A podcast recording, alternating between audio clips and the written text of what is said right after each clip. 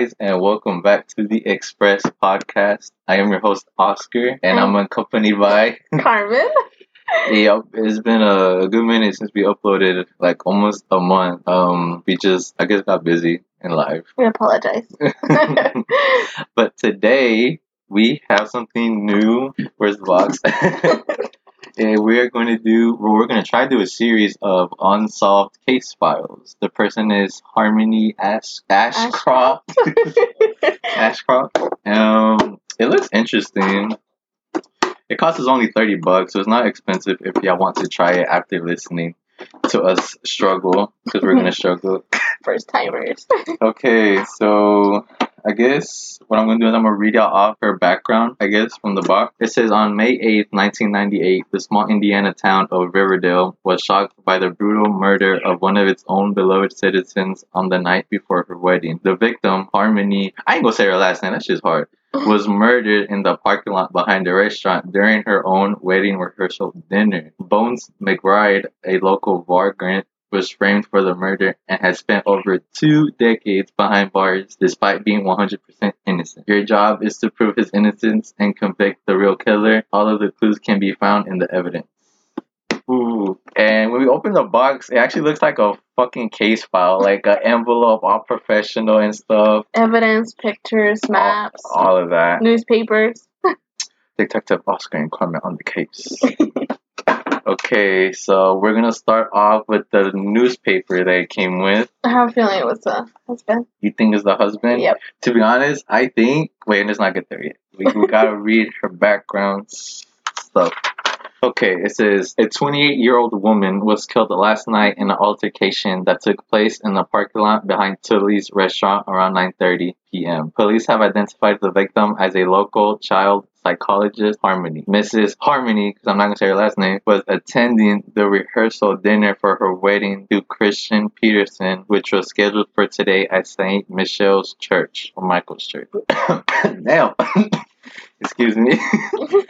Police investigators have determined her death to be the result of a blunt impact to the head. According to the de- detective Jack they Stason, that's Stason? Where's that? Yeah, Stason. Stason was the Riverdale Police Department. The injuries are consistent with a face-to-face physical altercation with another person. We've ruled out accidental causes and have launched a full homicide investigation. The victim's body was discovered by a member of the wait staff while talking while talking while taking out the garbage. He rushed inside to inform the wedding party, resulting in a massive panic as about 30 people rushed toward the back parking lot to help the victim. Eyewitnesses report several members of the party attempted to provide medical attention and administer CPR, but it was clear that it, that it was too late. According to reports, Harmony and Peterson left the restaurant to get some gifts out of the car and never returned. Hmm, that sounds suspicious. Peterson was apprehended by police at his residence at around 10 p.m. Peterson claims he drove off for, for forgotten presents and left Harmony alone in the parking lot where someone else must have attacked her. When reached for comment, the fiance said, This is a nightmare. Harmony is the love of my life, and it had nothing to do with it. I'm, I'm cooperating with the police, and we're going to find the real killer, and they're going to pay. Harmony's friend Jenny Rogers added, I can't imagine who could have wanted to break everyone's heart like this. She was truly special. Aw. Wow. That's pretty pretty sad. okay. Police confirmed that they are questioning and investigating several persons of in- interest, but have not released the names of the suspects or individuals under arrest. The detective Stason is optimistic about the in- investigation. There's a reason we don't see many homicides here in Riverdale because we always get our guy. Well, then how come you hired us? Not funny. Okay, so there's three objectives to the game. And the first one is we have to prove Bones is innocent, and that's the guy who has spent over two decades behind bars. So we're gonna read off For autopsy. Mrs. Harmony's autopsy. Okay. She is 28. She is white. She weighs 125 pounds and she is 5'4. Vic, uh, description of corpse. Victim appears to be an average 28 year old woman in good health. The external injuries blunt force trauma to right eye and anterior scalp. Internal injuries extensive skull fracture and severe hemorrhaging over the right eye socket.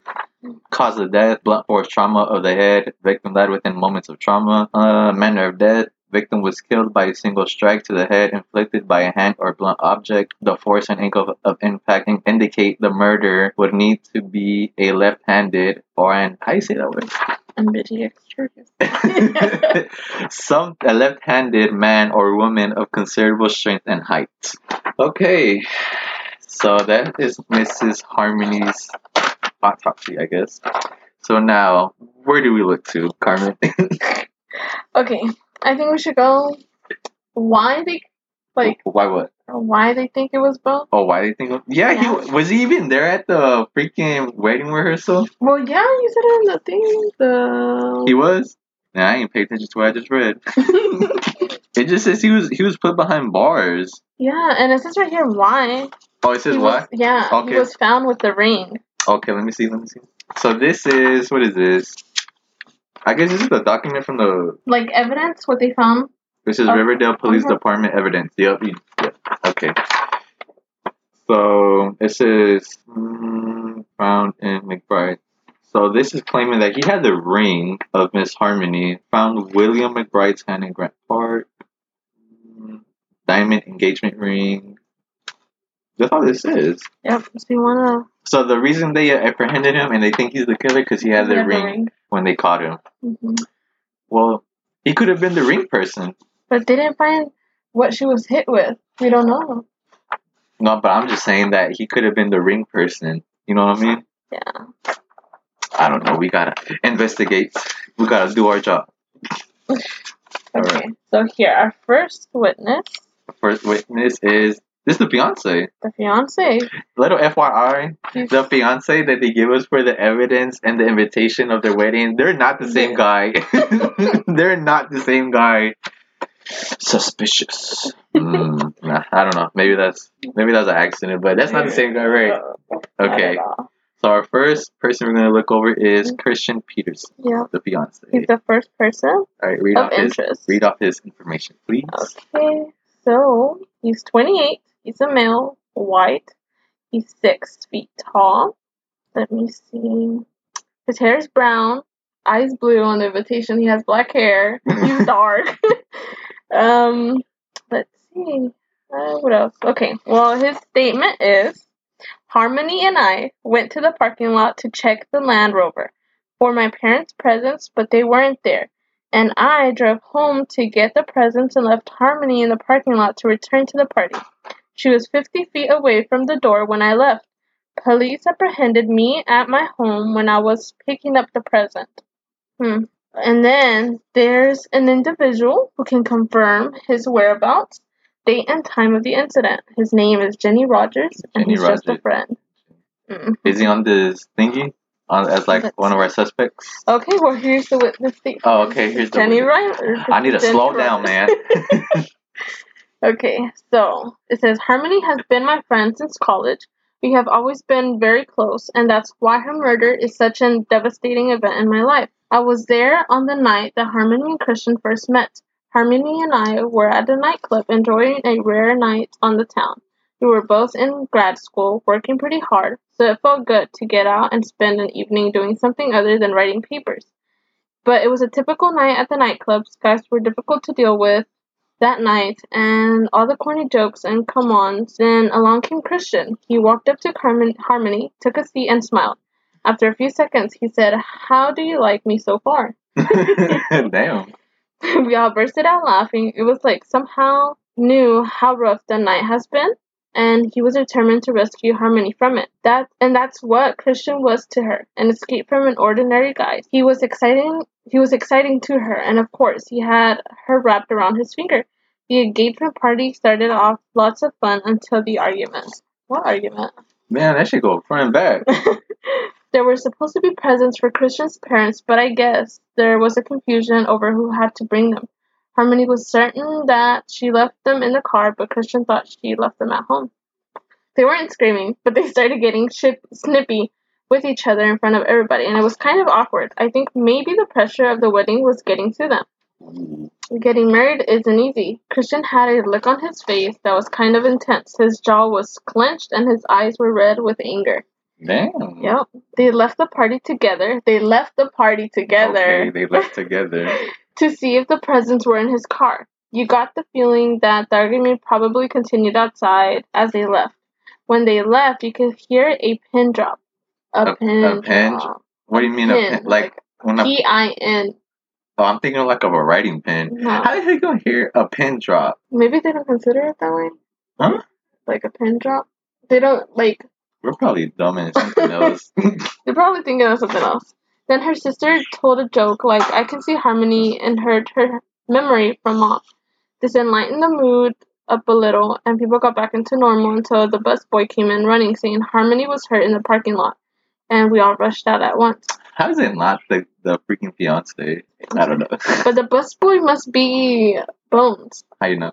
Are you just thinking? Yeah, I'm just Are you just thinking? My initial reaction was absolute shock.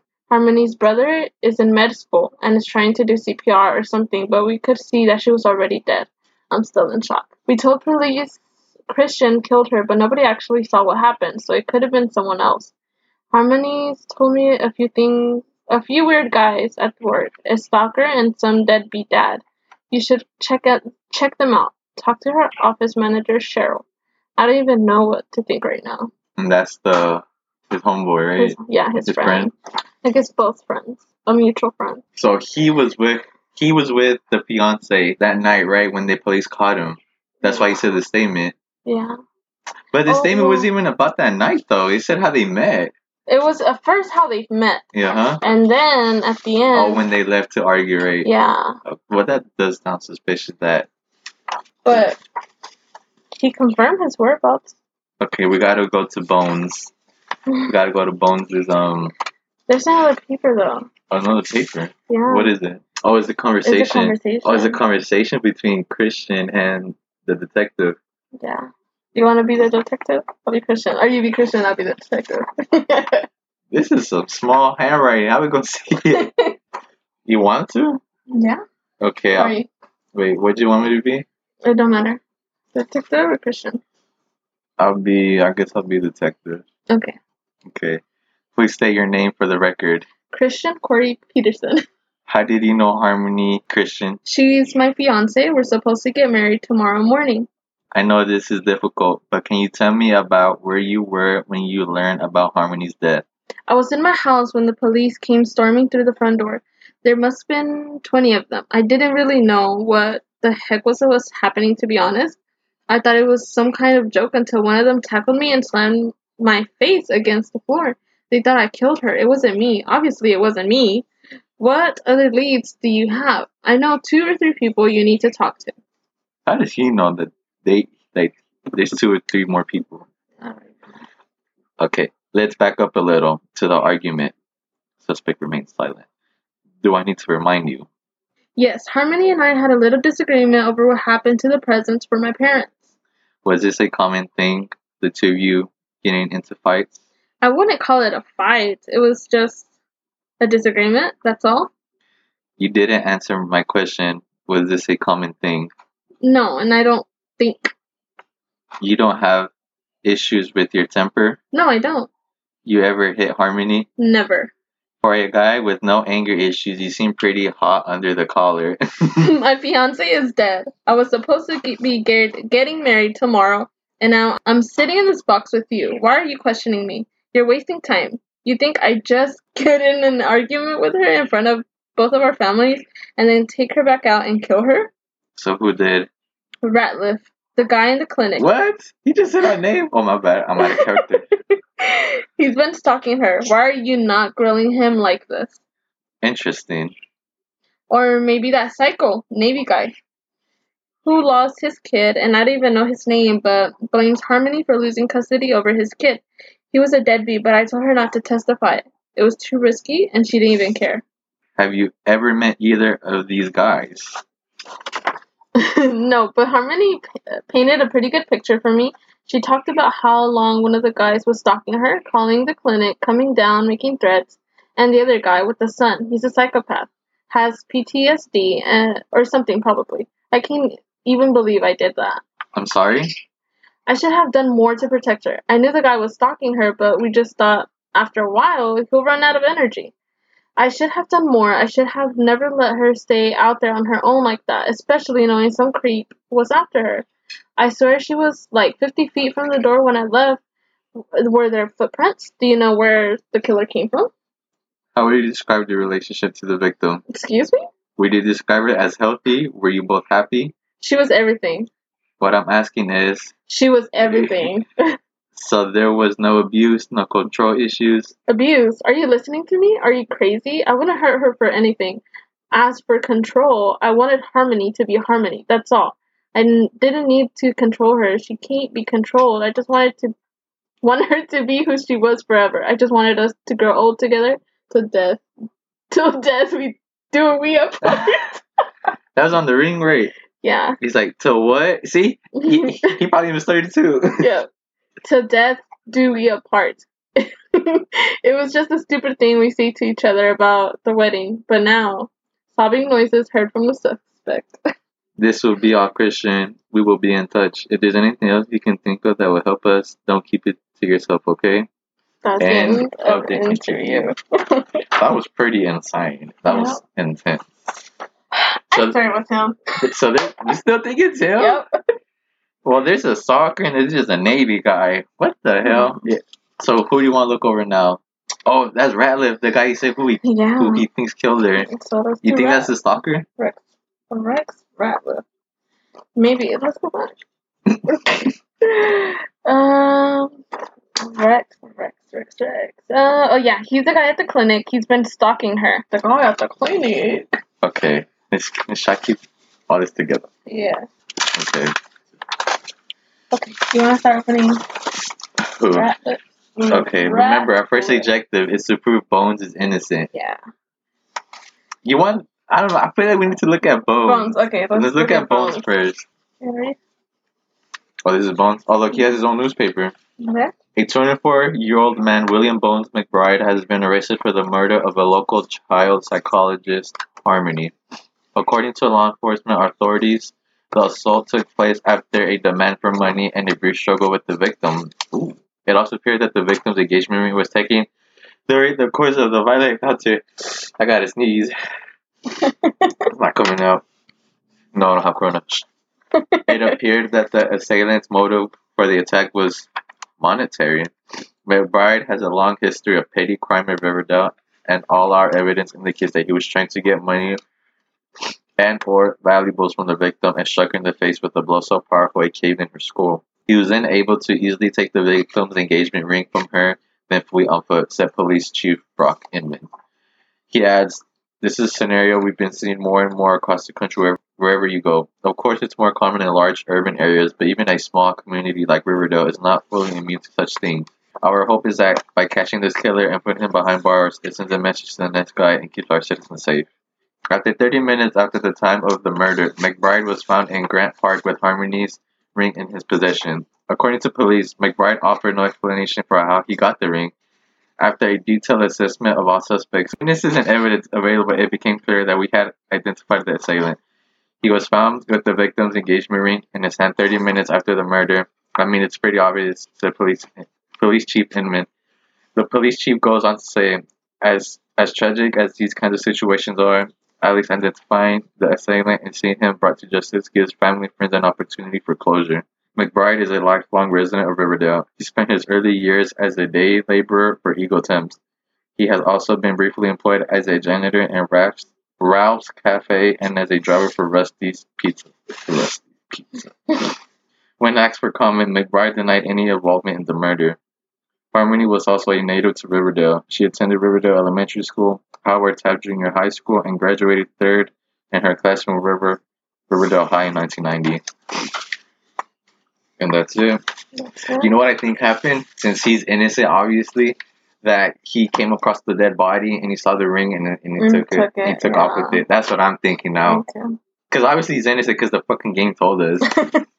That's what I think happened. Okay, let's okay. you read his. So, of course, he's a person of interest. Let's see. He's a male, black, age 24, height 6'2. He weighs about 170, and he doesn't have a phone number, no license. Um, his nickname is Bones. He has no home address currently. No, and also doesn't own a car. Uh, his statement. I was at Rambo's bar until right after 9 p.m., from where I went to the Grant Park to get some rest and fell asleep. The next thing I remember is being surrounded by 20 officers shining lights in my eyes. Someone put the ring in my hand while I was sleeping, or one of the police put it on me. Wow. And then he says individuals who can confirm my whereabouts is Wally Bryson. Relationship, he's a bouncer. Phone number, he doesn't know. And home address, bouncers at Rambo Bar. That's it. Damn. So someone put it. That's what he claimed. Yeah. That does sound suspicious though. Okay, who's this? Oh, That's Wa- Wally. Wally Bryson. Yep. Statement form. Okay. Okay, so he's like, I come from Williams. Bones McBride was removed from my bar at 9 p.m. on May 8th of 1998. This is where a man I have this is a man I have seen on a number of occasions at my place of employment, Rambo's Bar. Bones is a regular customer there.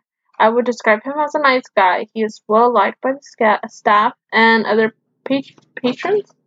Yeah, patron. Yeah. On a few occasions, we had had warned him not to panhandle in front of the bar, but apart from that, he's usually fine. He has even charms his way into a few free beers, and he's a he's kind of a nice guy.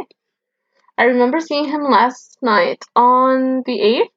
It was a Friday, and he became in smiling as usual. But I also remember an argument that took place right at 9 p.m. at the end of happy hour. Bones missed the last call for the free happy hour drinks and was upset because he had he was broke and he was yelling at the bartender for ignoring him. The bartender signaled me to escort him out, so I did.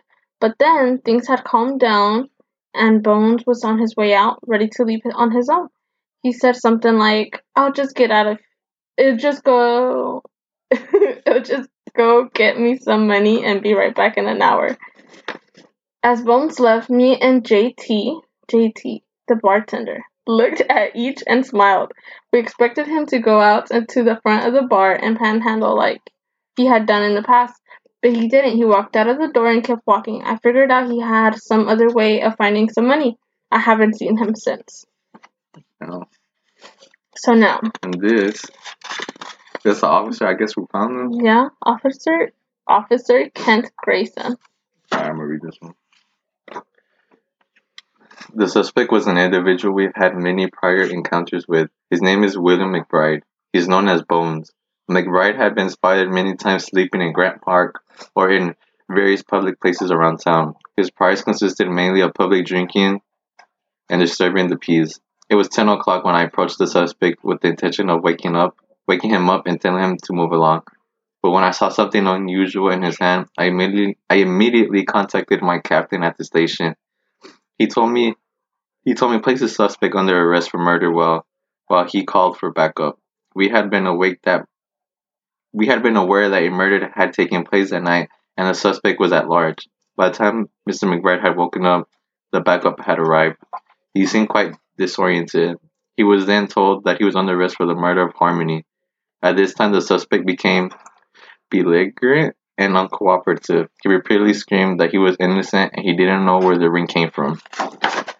Okay. So they found him asleep. Apparently.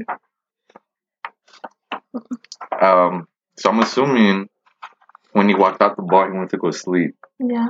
Me too. to go get his money. Suppose- Get his money. okay. Oh, what is oh the yeah. The full recorded interview uh-huh. by William McBride, of Bones and the detective. the detective. The detective? I'll be a detective the. Okay. Please state your name for the record. Williams McBride. But I go by Bones. Bones, looks like you got some explaining to do. Look, I know it looks crazy with me with that dang ring in my hand, but you gotta believe me. I never seen anything, seen that thing before in my. We'll get to the ring. Let's start with what you were doing sleeping in the park. How did you wind up there? Well, I was at Rambo's, and let's just say that it didn't work out for me. I was escorted out, and I needed a place to sleep. The bench on the Grant Park Ain't exactly four stars accommodations, but it'll do. What happened at Ram- at Rambo's? I missed the last call for happy hour, so I put a dent on my plans to go to JT's, the bartender. Hell of a good guy. Hell of a good guy. Usually, I'm like, come on, cut some slack, please. I've been trying to, I've been trying to get a get your attention for the last ten minutes. As many times I've been there, he has scraped together a little money. Wait, wait, wait! You just Oh. get the whole line. Ooh. He was like, as many times I've been there, he still doesn't budge, and then go. he calls me the bouncer on me and I'm like, okay, I'll just see if I can get a little Yeah, right? Scrape together a little money, come back and finish the night off with a few more drinks. But I didn't make it. I started walking around and realized I was messed up. So I just headed to the Grant Park and laid down to get some rest. Do you remember what time this happened? I don't know, nine, maybe nine fifteen. Then Next thing you know, I was getting a wake up call from the River- Riverdale's finest. I guess I had the ring on my hand. I remember being there, but I swear to you, I don't know how it got there. I need you to investigate that officer. That must have been him. is that a common thing for you, waking up with items in your position without having any idea how they got there? Let's just say my drinking is common is a common thing, but killing somebody like that, lady, is not my style. Please, you gotta believe me. Look, I've been in a joint there before. If they lock me up for killing that pretty lady, I won't I won't last more than a week in there. Is it possible that you stole that ring? You mean from the lady? Look, I told you. I'm no Boy Scout. I'm violent. My but violence isn't my thing. I'll level with you, Bones. It doesn't look good for you. You were kicked out of the bar at nine. At ten, the police picked you up with her with her ring in your hand. That's plenty of time to leave the bar, walk over to Tully's, rob this girl, and take the ring. I wouldn't do that. Look, I know you didn't mean to kill her. What happened? You get into a little scuffle and there was an accident. No, not at all. That's a lie. I would never met. I never met that girl in my life, and that's honest truth. As soon as you start telling me the truth, that's when things are going to get better for you. It was an accident. I get it. Work with us and we can get this down to involuntary manslaughter. You'll be out in 18 months with Mhm. good behavior, but only if you cooperate with us right now. You're looking at life behind bars, McBride. It wasn't me. Period. Look, do I get a lawyer or something? Your lawyer's not here yet. I suppose I shouldn't talk until I get there, right? They, get there. Oh, they get here. you don't have to talk at all if you don't want. Okay, look, I told you. I don't know how I got the ring, how the ring got there. You believe me, right? Bone, you seem like a charming guy, and I know you gotten used, used to charming change out of the good folks here in Riverdale, but this is a pretty rough line you're in, and you're gonna need more than a little turn to get out of it. Suspect remain silent. I'm sure we'll have more questions for you later. We'll be in touch. End of interview. Damn. That's it for Bones. That's it for Bones. Oh, and we got his little, his fingerprints. Wow. And his picture, of course. His picture, yeah. Wow. So, Should we get to Ratliff? Rex Ratliff. Yeah. Where's the this? The paper clip? No, but for him. Oh, it's right here. Oh, okay, a minute. That is interesting. That is interesting. But if I was the cop and he told me he just he just woke up and it was just there, I wouldn't believe him either. No? No. So he has no connection to them at all. No connection. Like he doesn't know who she is. He doesn't know anything That's what about. he claims. Okay, but in the freaking folder it says prove Bones is innocent. So obviously you don't know. How many more suspects we gotta go through? we have one, two, three. Three. Three. Okay, let's go Rex, the most mm-hmm. suspicious one. Rex Ratliff. Rex Ratliff. He is 25 years old. He's a male, of course. Race white. Ethnicity. Wait, race white. Race white. What's ethnicity? White. I'm dumb. Height 5'9. He weighs 225. Brown hair. Blue eyes. Shoe size 9. Nah, you don't need to know all that. Okay. I was at home. This is his statement. I was at home the whole time. I got home from work around 9 and stayed in my apartment all night. Period. That's it. Who can And the person who can back him up is Mrs. McCoy. That's the landlord. Let's read the statement. See, Mrs. McCoy. Mrs. McCoy right here. Okay. The first time I met Mrs. Mr. Ratliff was when he came to arrange rent. What? When he came to arrange renting the apartment above me. I immediately noticed that he seemed very un, uneasy, but I did not. I did not. I did not find or kind any problem. I did not find. I did not find any problem with him. Part that would have made me ineligible. What? I cannot read cursive either. That Let me see, where you at? Ineligible for rent. okay. Eligible, ineligible for rent. He didn't have much of a mental history, but at least Rental. that's mental Rental.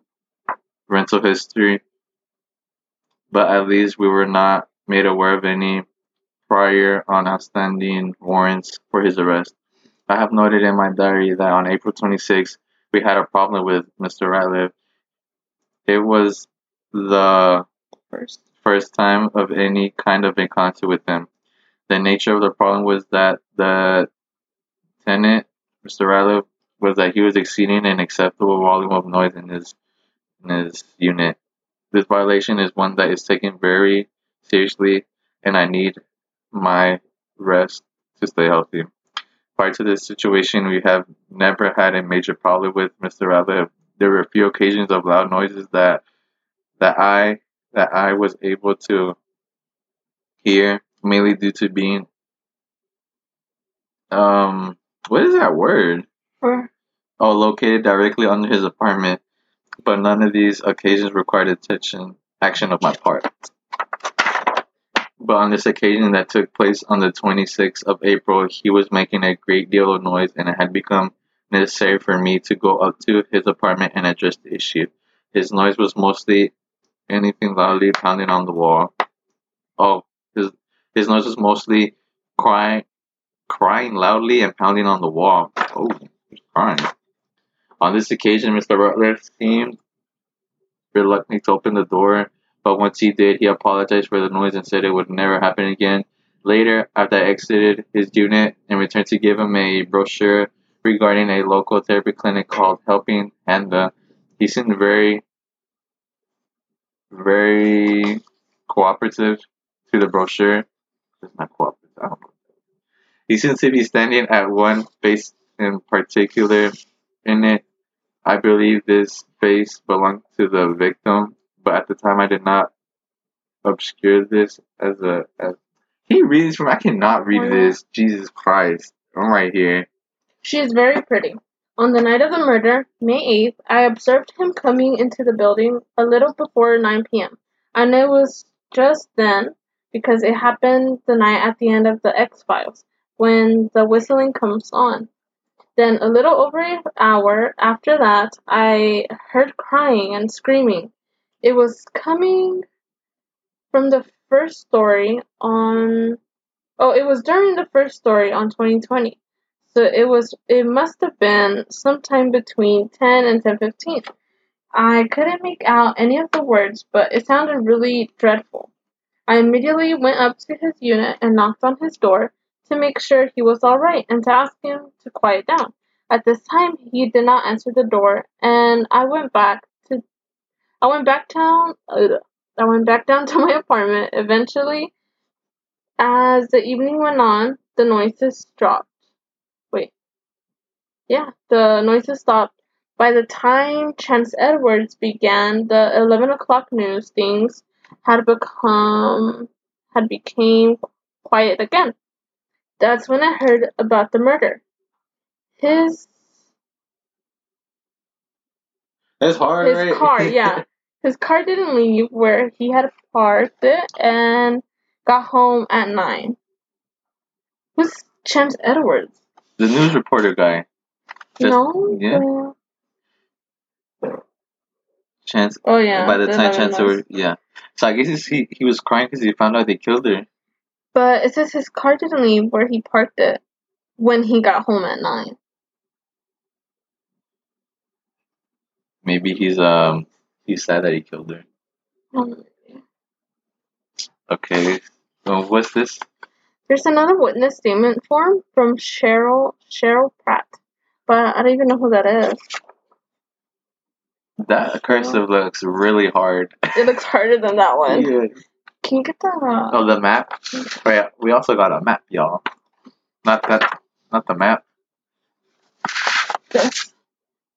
Oh, the Because on the pictures, there's evidence, you guys. There's pictures. There's Jenny, Jenny Rogers, Rogers.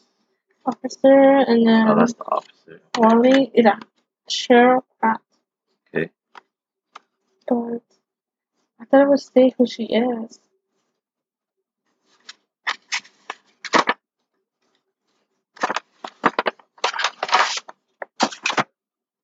Well, it says Cheryl Pratt, and she has stated, I have had a contact with Rex Raffet, Ratliff in my job as an office and manager.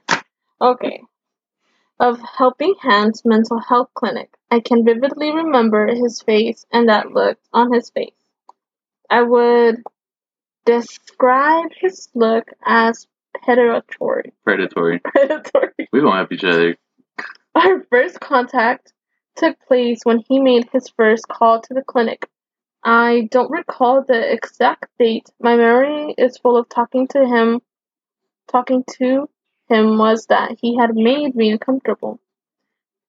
We obviously had many clients who suffer a wide a wide range of mental health problems, but Mr. Ratliff seemed to be on the edge more than most. Mr. Ratliff began, began to tell me a few basic things about him and his mental health state. He mentioned that he was feeling depressed and lonely, but he seemed uncomfortable about sharing more specific details. He mentioned that he needed to see Harmony at this time, and I told him that Harmony was a child psychologist and that he was free to set up an appointment with Dr. Bryson. Yeah. Reason? Just go. Just go. Okay. to the other psychologist in our clinic, he immediately became irritant. Irritant? Irritant. Clearly became. I don't know. Who the hell wrote this? I don't even know. And then I tried to work with him on a few other options. I mentioned that I could possibly refer him to another clinic, but once again, this made him upset. He told me that it was important that he see Harmony before it was too late. Then I asked what he meant by that, and he hung up. So it was oh. over the phone. Approximately 30 minutes after he showed up at the clinic, although he did not immediately identify himself, I knew it was him. At this time, he angrily approached the desk, demanding to see Harmony. He was now becoming loud and disruptive. Mr. Bryson came out of his office saying, Is this man causing a problem? Once Dr. Bryson uh, appeared, Mr. Ratliff seemed to calm down a little. So I said, No, everything is fine at this point of time in time. Mr. Ratliff no longer seemed to be a threat. Mr. Ratliff then said something like, I'm sorry I caused any problems, but I really need help, and I need it from Harmony. Damn. After I explained to him that this was not possible, he turned and left on left Dr. Bryson and I watched him as he left the clinic. I seem to recall that Dr. Bryson giving me a shoulder shrug on some kind of sympathetic gesture. I think I think he said then I guess that's the end of that. But the call kept coming once again and I tried to suggest I tried to suggest that he see another therapist. But he was very insistent that he see Harmony and only Harmony. She needs to see me, was all he would say.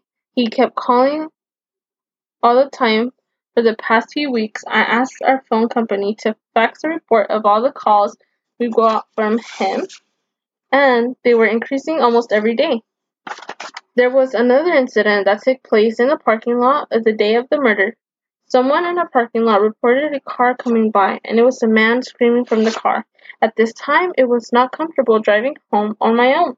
After calling the police and reported the incident, I called a friend to pick me up. That's it. That's it. And here's a phone call record, Call on call record log, whatever.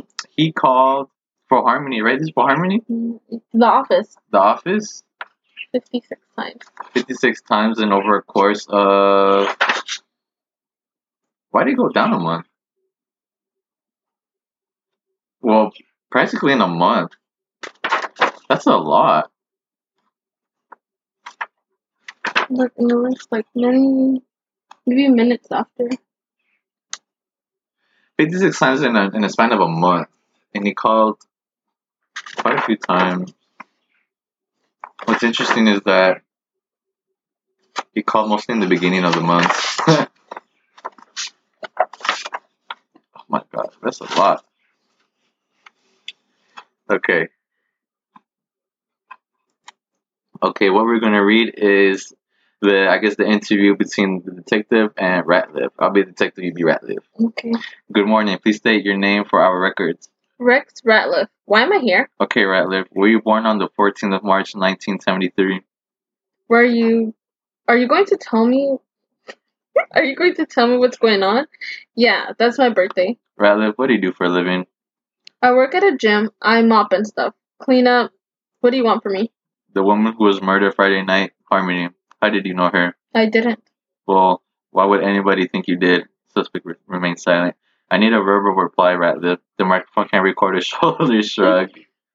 I don't know why I'm here. Bad plan, Rat Ratliff. Here's the thing. I know you're a suspect, and you know why you're a suspect. You know who else knows why you're a suspect? No. The name Cheryl Pratt ring a bell? No. Well, she has a pretty good idea who you are. She's the office manager at the Helping Hands Mental Health Clinic. You're pretty familiar with that place, right? Maybe.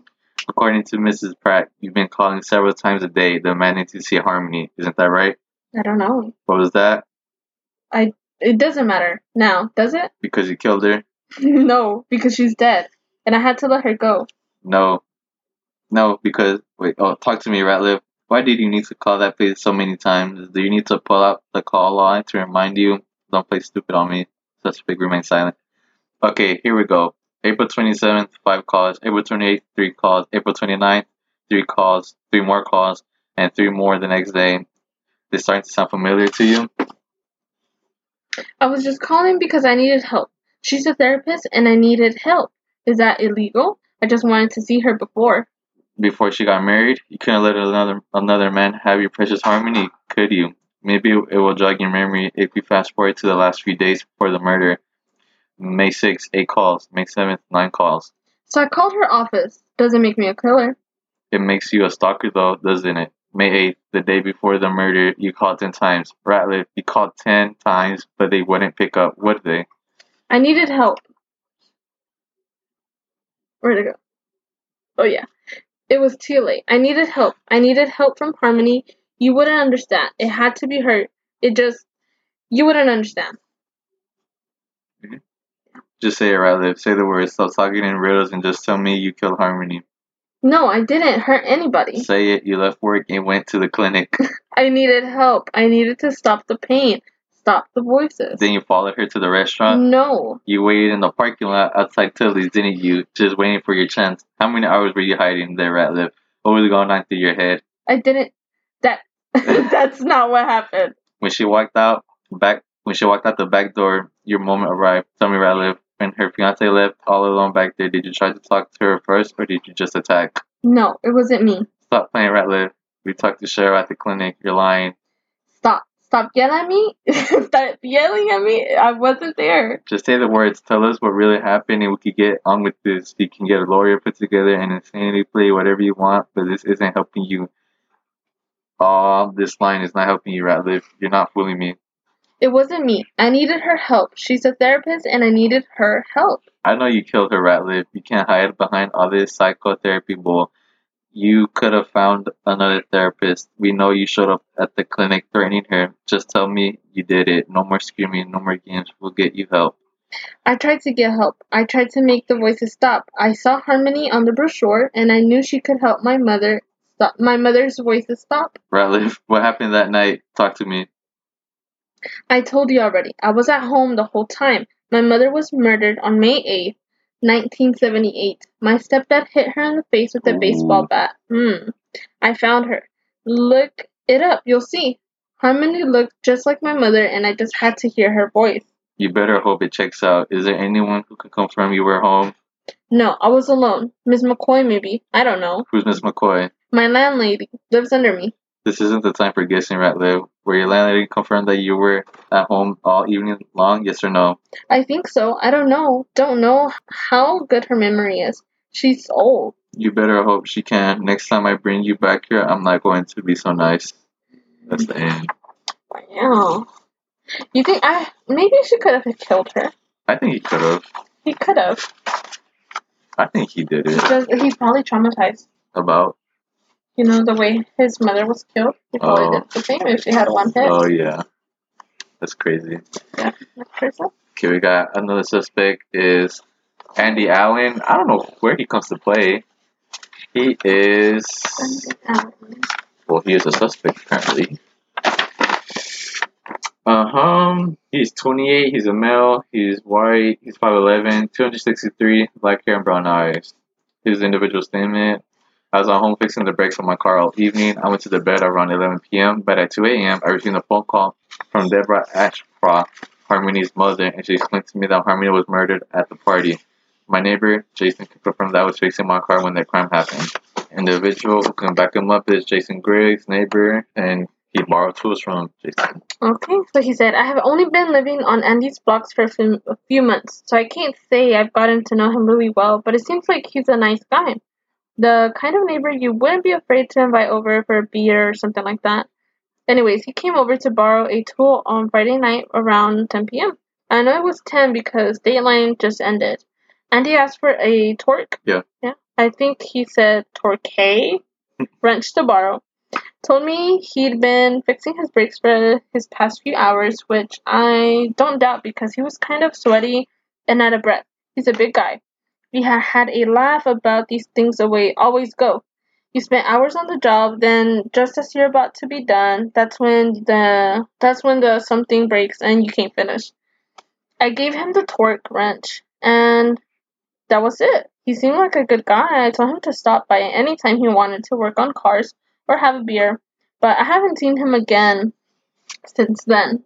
Okay, this is Chad Highsmith. I have known Andy for about three years, and he's one of the nicest guys I've ever met. I never seen him violent or angry. When I heard about the murder, I wasn't sure what to think. I remember being disturbed by the news and surprised that this kind of thing would happen randomly. It immediately reminded me of something of my father, a career police officer, said to me when I was a child. Most murders are really more about love than hate. At the time, I didn't understand what he meant by that, but as I've gotten older, I understand it more. Harmony's murder was a shock to everybody, even people like me who just knew her casually. She was so young and beautiful. I was aware of how close she and Andy were.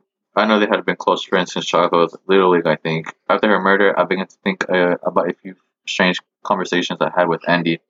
There was one occasion where we were joking about how hard it is to be just friends with a woman. At one point, began staring off into the distance and said, I guess it could work out as long as you never fall in love. I laughed, but he didn't. I didn't even have to ask who he was talking about. He talked about Harmony a lot. It was apparent that he had strong feelings for her. Oh. After Harmony and Christian got engaged, I recall Andy joking about how funny it would be if he got drunk at the re- rehearsal dinner and told her how he really felt. He actually liked her. Mhm. Andy had feelings for her. I could sense that this was something he was seriously considering. The subject was dropped immediately. A few days later, I believe it was a few days before the rehearsal dinner, dinner in parentheses, I asked him if he wanted to come with me to my daughter's basketball game that night. I was actually trying to keep him, keep him from going to the rehearsal dinner. I didn't want to embarrass himself and make things awkward for the wedding, but he made it clear that he really wanted to go to the party. The conversation ended, ended there. On Monday morning after the murder, I offered my condolences to him at work. His eyes looked lifeless. I could tell he was distraught. I asked him what he saw at the party, but he told me that he couldn't go because he had to fix his brakes. I remember him saying something about how it took him a while be- to do because he was very wasn't very experienced and had to borrow a tool to finish his job. And by that and by that time, it was too late to go to the party. So he borrowed it. I bet he hit it with it if he's the murderer.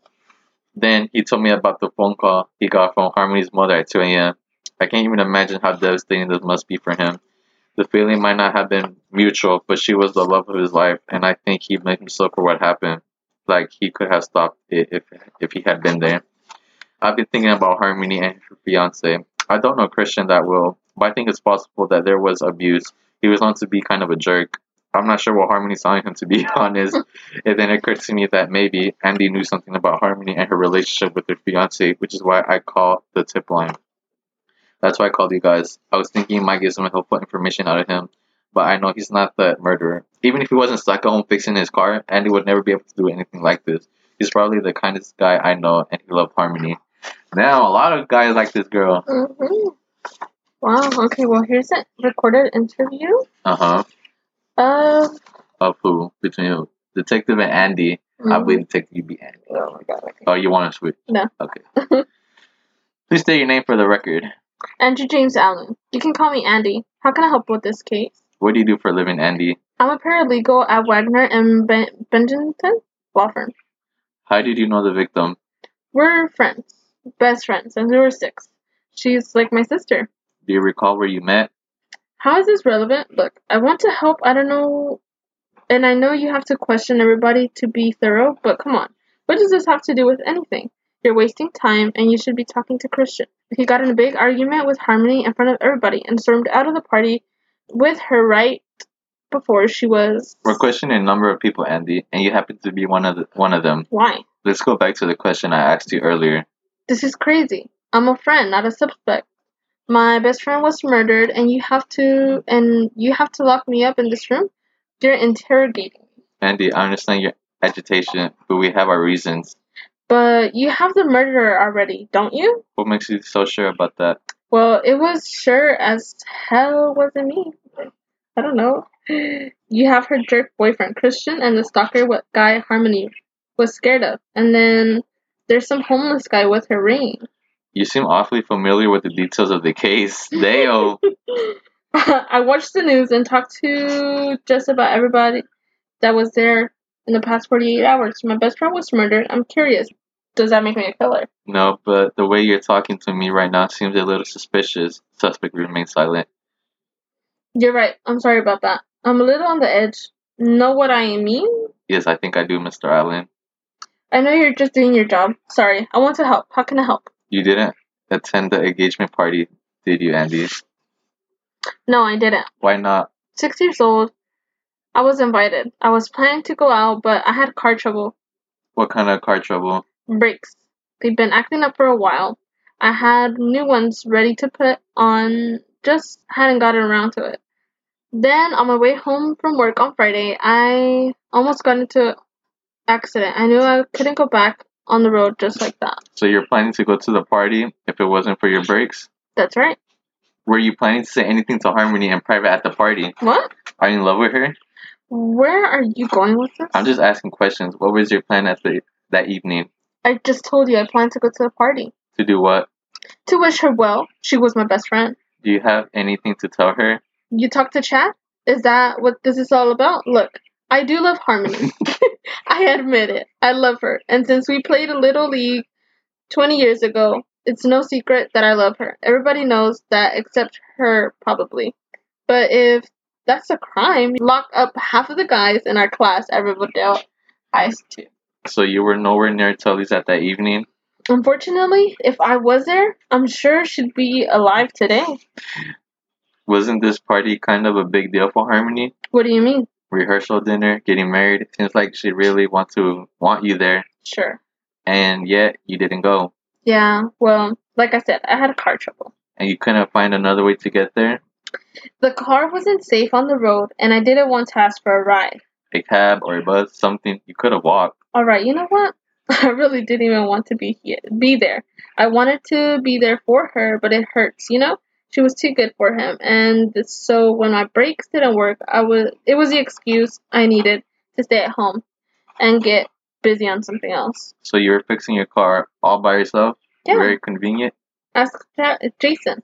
He's my neighbor across the street, and I had to borrow a wrench from him to get the job finished. He confirmed it. Ask him. And you couldn't find a way to get to Tully's with so much to tell her. I love her. Do you understand that? I would never want to hurt her. She just didn't understand. You didn't understand what. She was making a huge mistake with that jerk. she can do so much better. Not anymore. I'm done talking here. I'm done. I'm done with you too, Andy. I have someone to take you home. Damn, King got a car. so we got one last suspect, right? Yeah. And that is Derek Silvers. who's him? I have no idea. Uh, well, that's the, that's the point Oh, of what? It might be the other guy.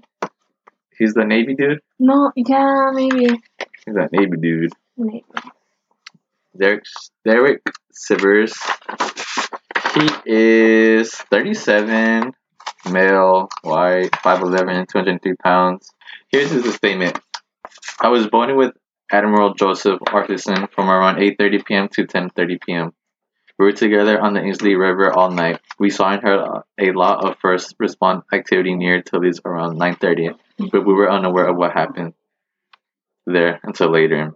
The individual confirmed is Adam, the friend to him, and what's the statements? Do you want to do the interview first and then go from here? Uh, sure. I'll be the detective. Will you state your name for the record, sir? Derek, Your full name, please. how about Chief Petty Officer Derek Edward Sivers? That's full enough for you? You want me to provide uh, my serial number and a full list of awards and decorations I received during my years of service? In a bad mood, Derek. Like what? Oh, You could. you could say that. well, I can get a way for you. well, I can think of a way for you to get back to to your day in a matter of minutes.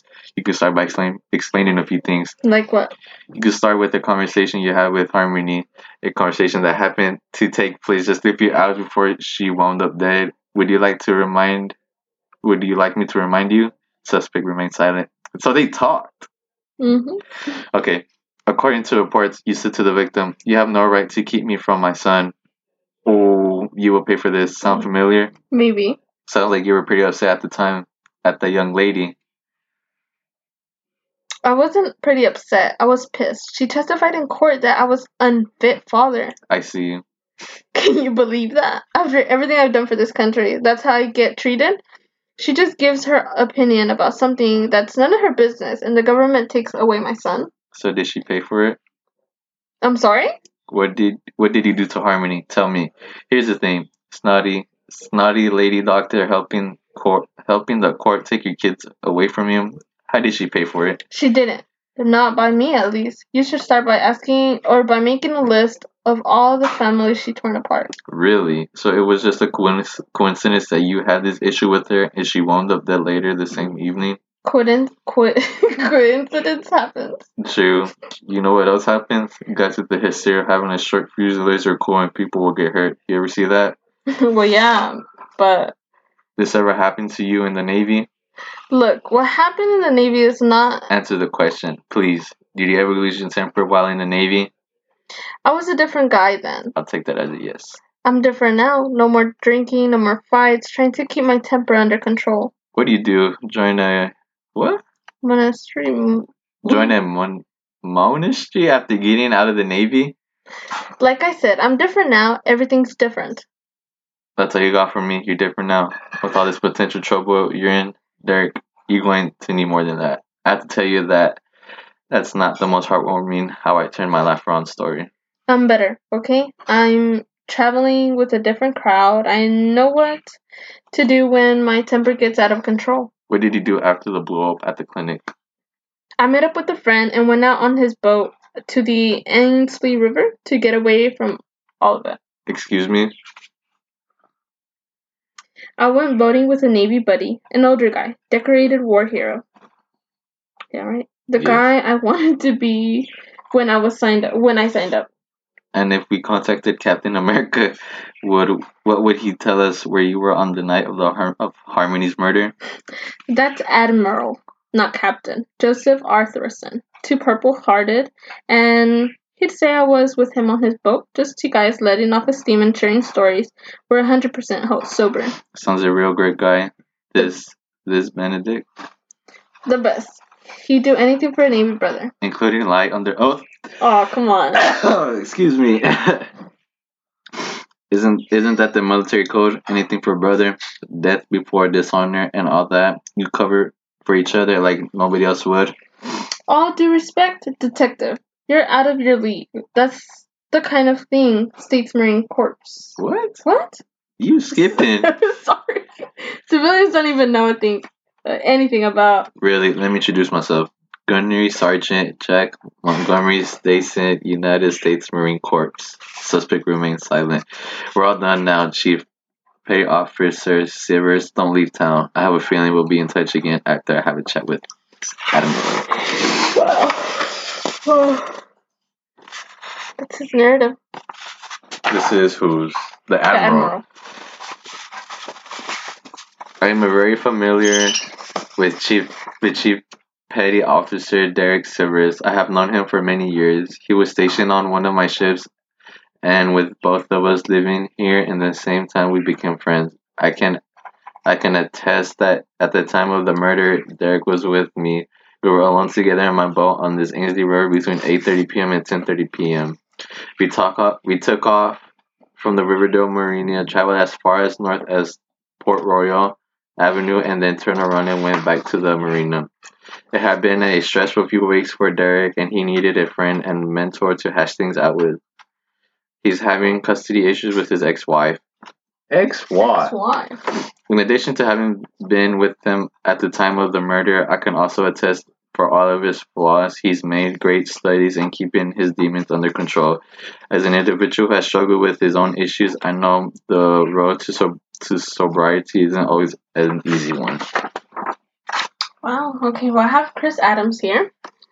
He said, I confirm that this man I have seen several times at Helping Hands Mental Clinic. I have provided landscaping services at the clinic for about two years.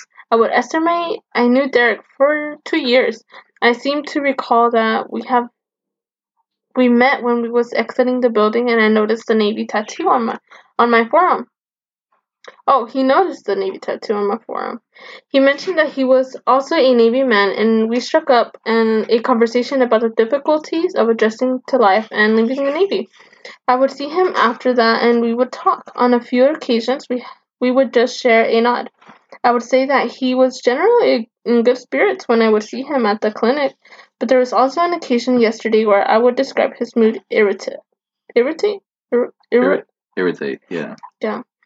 the incident began when I was in the parking lot. I was it was yesterday, May 8th, 1998.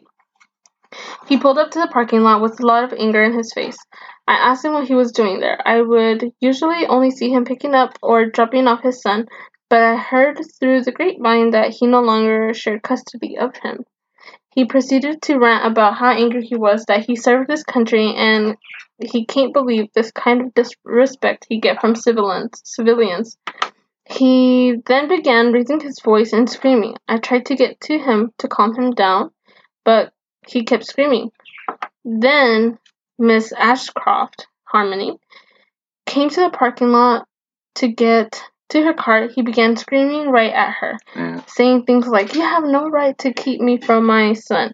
You will pay for this, young lady. She attempted yeah, she attempted to simply ignore him and leave him, but I could tell she was scared. I have to admit, I was a little afraid myself.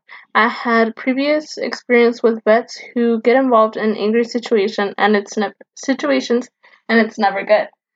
There, he there was a look in Derek's eyes that I had never that I had seen before in other vets right before a breakdown. I don't know if he did it, but he sure looked like a man with a lot of rage and nothing to lose. That's all I know. Damn. But here is the court order. Do we need to read it? She's basically just saying that he has no custody. Yeah. That's crazy. It's basically saying he has no custody. That's it. All right, that's we've gone over all of the suspects, and we're not gonna be able to finish Objective One because it has become an hour long, our longest episode. Just yet. yeah, so far, we're gonna end it off here. We want y'all to let us know who y'all think the murderer is. I think it's the Navy dude now. He's the last person with her. Really mad. He's a vet. You know, a lot of stuff happened with vets, PTSD. At Hmm. first, I thought it was a stalker dude.